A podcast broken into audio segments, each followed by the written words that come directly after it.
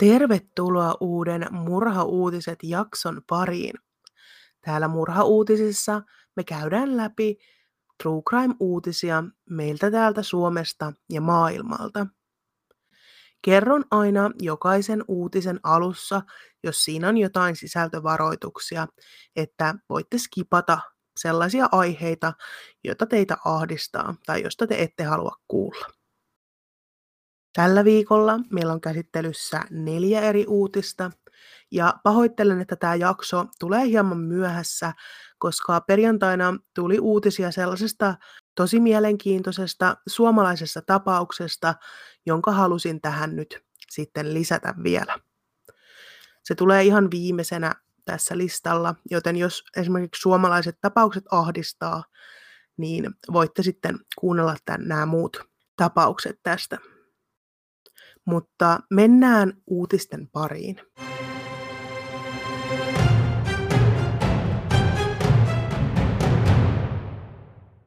Sisältövaroitus.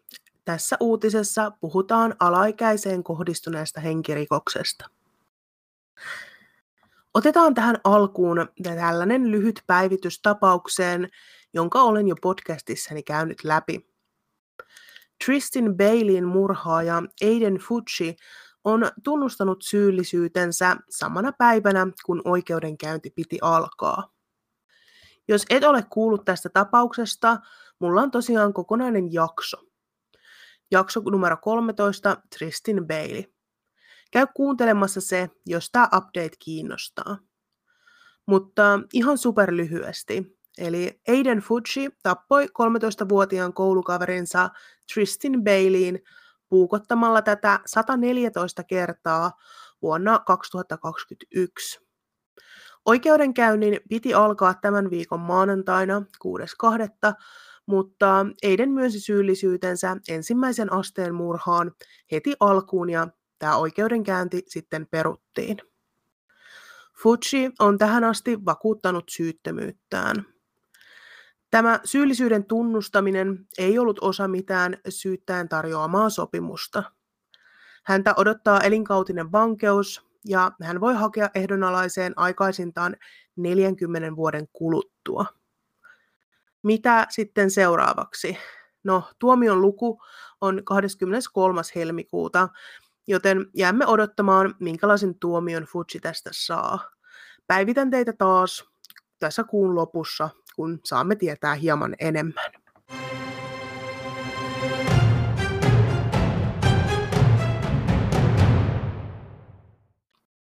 Usein kuulee sanonnan, miten omena ei kauas puusta putoa. Tässä tapauksessa on juurikin käynyt niin. Teksasilainen 43-vuotias Andre McDonald tuomittiin hiljattain 29-vuotiaan vaimonsa kuoleman tuottamuksesta. Heidän välillään oli tullut riitaa, joka oli edennyt väkivaltaiseksi ja pari alkoi tapella. Kaikki oli alkanut siitä, kun Andre sai tietää vaimonsa yrittäneen salata tältä raha-asioita ja oli ilmeisesti jättänyt hänen nimensä pois jostain tärkeistä papereista, jotka olisivat tuoneet hänellekin rahaa. Miehen sanojen mukaan hän pelästyi tilannetta, kun huomasi vaimonsa kuolleen ja mietti, mitä heidän seitsemänvuotiaalle vakavasti autistiselle tyttärelleen kävisi. Hän päätyi sitten polttamaan vaimonsa ruumiin ja hakkaamaan tämän ruumista vielä vasaralla. Murha tapahtui ensimmäinen kolmatta vuonna 2019, mutta tuomio tuli aivan hiljattain. Andre tuomittiin 20 vuoden vankeuteen ja hän istui tutkintavankeudessa jo kaksi vuotta ennen tätä tuomiota, joten se luettiin hänen hyväkseen. Hän on oikeutettu ehdonalaiseen istuttuaan vielä noin kahdeksan vuotta vankilassa. Kuten sanoin jo alussa, ei omena kauas puusta putoa, ja Andre McDonald on tässä tapauksessa se omena. Nimittäin Andren isä, Everton McDonald, on nyt syytettynä kahden edellisen vaimonsa murhista, jotka tapahtuivat vuosina 2009 ja 2020. Evertonin, jota kutsuttiin Stoutiksi, ja kutsun tässä jaksossa Stoutiksi, epäillään tilanneen palkkamurhan molemmille vaimoilleen. Hänen ensimmäinen vaimonsa Merlin McDonald ammuttiin heidän kotinsa edessä Jamaikalla toukokuussa 2009. Jamaikan viranomaiset uskovat, että Stout maksoi entiselle poliisille, jotta tämä ampuisi Marlinin. Tapausta ei ratkaistu vuosiin ja se istui pölyyntymässä poliisin kylmät tapaukset kansiossa. Stout meni uudelleen naimisiin Tonia Hamiltonin kanssa, jota kutsuttiin Säsiksi. Heinäkuussa vuonna 2020 Säsin ruumis löydettiin tien pientareelta Jamaikalta kurkku auki viilettynä. Hänen autonsa oli naisen ruumiin lähellä palaneena. Stout sai syytteet toisen vaimonsa murhasta jo elokuussa vuonna 2020. Silloin myös selvisi, että murhan oli toteuttanut Denvalyn Minotti, jota kutsuttiin Bubbleksi. Bubble myönsi osuutensa tähän murhaan syyskuussa ja sai siitä 19 vuoden tuomion. Nyt kun Stouttia epäiltiin toisen vaimonsa palkkamurhasta, alkoivat viranomaiset katsoa edellisen vaimon murhaa vähän toisin silmin. Marlene McDonaldin murhatutkinta aloitettiin uudestaan. Helmikuussa vuonna 2021 Stoutille luettiin syytteet myös tästä ensimmäisen vaimonsa murhasta. Bubble todisti, että Stout oli tarjonnut hänelle kolme miljoonaa dollaria tästä vaimonsa murhasta. Hän oli halunnut, että Bubble toteuttaisi murhan veitsellä, ettei se olisi ihan samanlainen tämän ensimmäisen vaimon murhan kanssa, jota oli ammuttu. Bubble kuitenkin teki sopimuksen kolmannen miehen Astor Tiny Barnesin kanssa, joka toteutti itse tämän verityön. Bubble oli paikalla kyllä todistamassa tätä murhaa. Stoutin oikeudenkäynti toisen vaimon murhasta on määrä alkaa ensi syksynä, samaan aikaan tämän Astor Barnesin kanssa. Marlene McDonaldin murhaoikeudenkäynti on määrätty alkavaksi ensi vuoden tammikuun 25. päivä.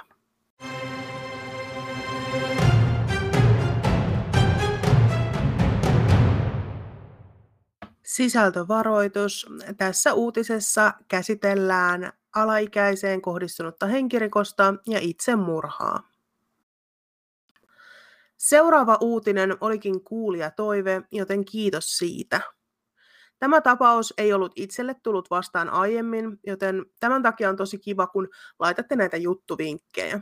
Tosiaan juttuvinkin voi jättää juttuvinkkilinkistä, joka löytyy sekä tämän jakson kuvauksesta että mun Instagramista at murhasta tuli podcast. Ja siellä biossa on linkki, josta pääsee sitten antamaan juttuvinkkejä ja palautetta. 20. tammikuuta kello 8.30 Baldwinsvillen poliisiasema sai soiton huolestuneelta äidiltä, joka pyysi poliisia suorittamaan tarkistuksen miehensä kodissa. Heidän yhteinen 14-vuotias tyttärensä Eva Wood ei ollut ilmestynyt kouluun aamulla ja mies oli soittanut oudon puhelun edellisenä iltana. Pariskunta oli edelleen naimisissa, mutta he olivat olleet jo jonkin aikaa asumuserossa. Tyttö asui isänsä kanssa Baldwinsvillessä, New Yorkissa. Se on suhteellisen pieni, vajaan 8000 asukkaan kaupunki lähellä Kanadan rajaa. Äiti oli mennyt itse tänne talolle ilmeisesti katsomaan, mikä siellä tilanne oli, mutta ei ollut mennyt sisälle taloon. Autoja oli tässä talon edustalla, mutta kukaan ei avannut ovea. Edellisenä iltana, eli torstai-iltana, Eivon isä Christopher oli soittanut tälle äidille ja sanonut, näin tämä päättyy meidän osaltamme. Poliisit menivät sisälle tänne taloon äidin antamilla avaimilla ja löysivätkin pian traagisen näyn. Sekä Eiva että tämän isä Christopher löydettiin kuolleena täältä kodista. Eiva löytyi omasta sängystään ja vaikutti siltä, että tätä oli ammuttu päähän haulikolla. Christopher löydettiin toisesta makuuhuoneesta ja ainakin toistaiseksi kuolinsyyksi epäillään itse aiheutettua ampumahaavaa. Tutkinnassa selvisi, että isä oli ostanut tämän haulikon vain reilut kaksi viikkoa ennen surmaa. New Yorkin osavaltiossa ei tarvitse erillistä aseenkantolupaa, kun kyseessä on haulikko tai kivääri, paitsi jos asuu New York Cityssä. Christopher Woodsilla ei ole aiempia rikostuomioita, mutta hän on käyttäytynyt aika epäsopivasti vaimoaan kohtaan. Viime vuoden maaliskuussa oli tapahtunut jonkinlainen stalkkausepisodi, ja vain kaksi päivää ennen tätä veritekoa mies oli lähettänyt häiritseviä tekstiviestejä tälle vaimolleen. Eiva oli rakastettu kaveri sekä koulukavereidensa mielestä että myös joukkuekavereidensa mielestä. Hän oli erittäin aktiivinen ja osallistui moniin urheilulajeihin. Hän rakasti jalkapalloa ja oli äärettömän kilpailuviettinen. Hän pärjäsi koulussa hyvin ja olikin kunnia oppilas. On epäselvää, miksi Christopher päätyi tähän tekoon ja miksi hän päätyi myös surmaamaan oman tyttärensä, jolla oli niin kirkas tulevaisuus edessään.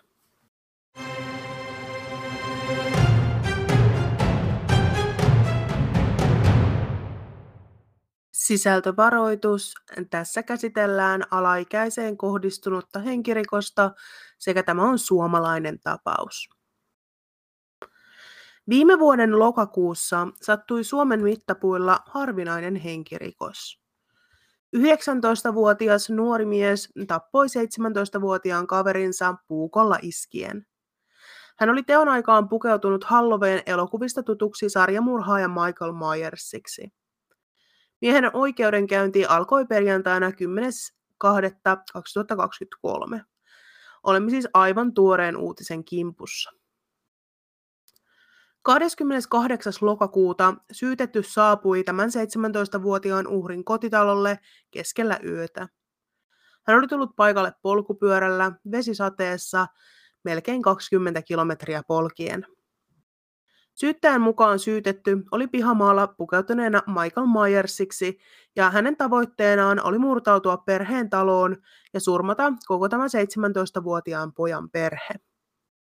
Uhri kuitenkin saapui pihaan autollaan, kun syytetty yritti murtautua tänne taloon, jolloin hän muutti suunnitelmiaan ja kävikin sitten tämän 17-vuotiaan uhrin kimppuun.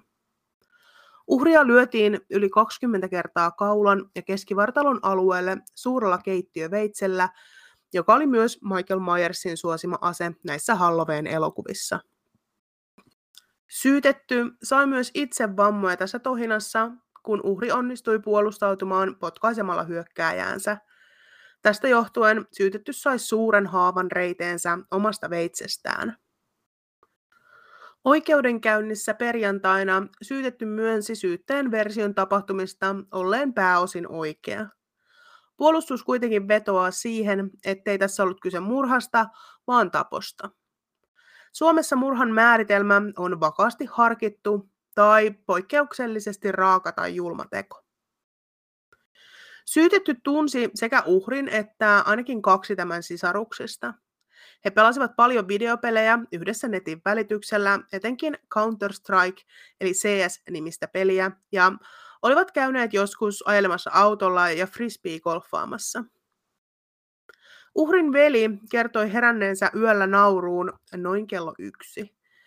Hän kertoi poliisille, että uskoisempaan olleen jotain painajaista.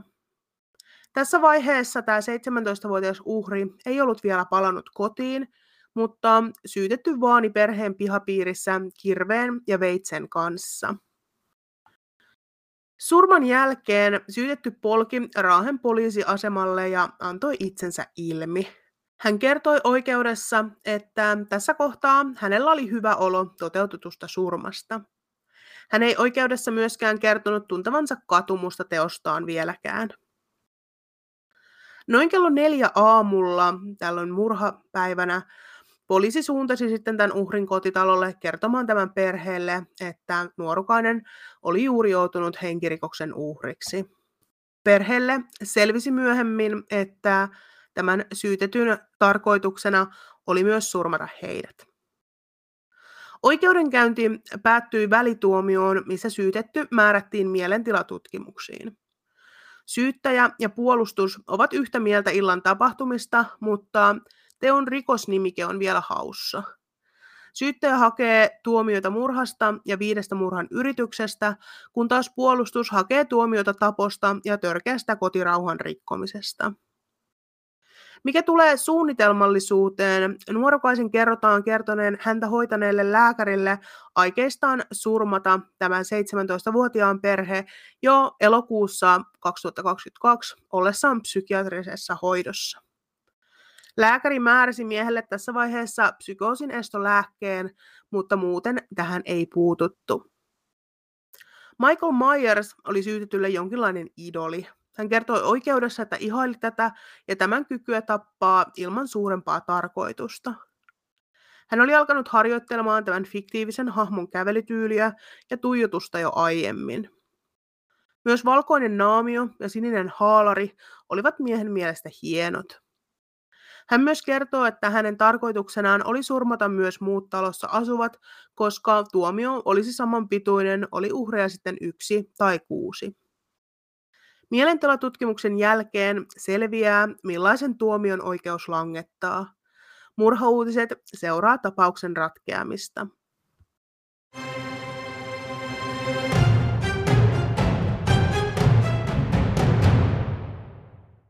Siinä oli tämänkertaiset murhauutiset. Voitte tosiaan käydä laittamassa niitä juttuvinkkejä mulle, jos haluatte kuulla jostain tietystä tapauksesta, joka nyt on pinnalla. Toki voi myös laittaa palautetta ja ihan sitten jaksotoiveita tuohon Murhasta tuli podcast pääpodcastiin. Muistutuksena, että ensi viikolla tulee ystävänpäiväspesiaali Murhasta tuli podcastiin, sitten ihan normaali jakso, että sitten nämä murhauutiset perjantaina. Siihen asti mun puolesta moi moi!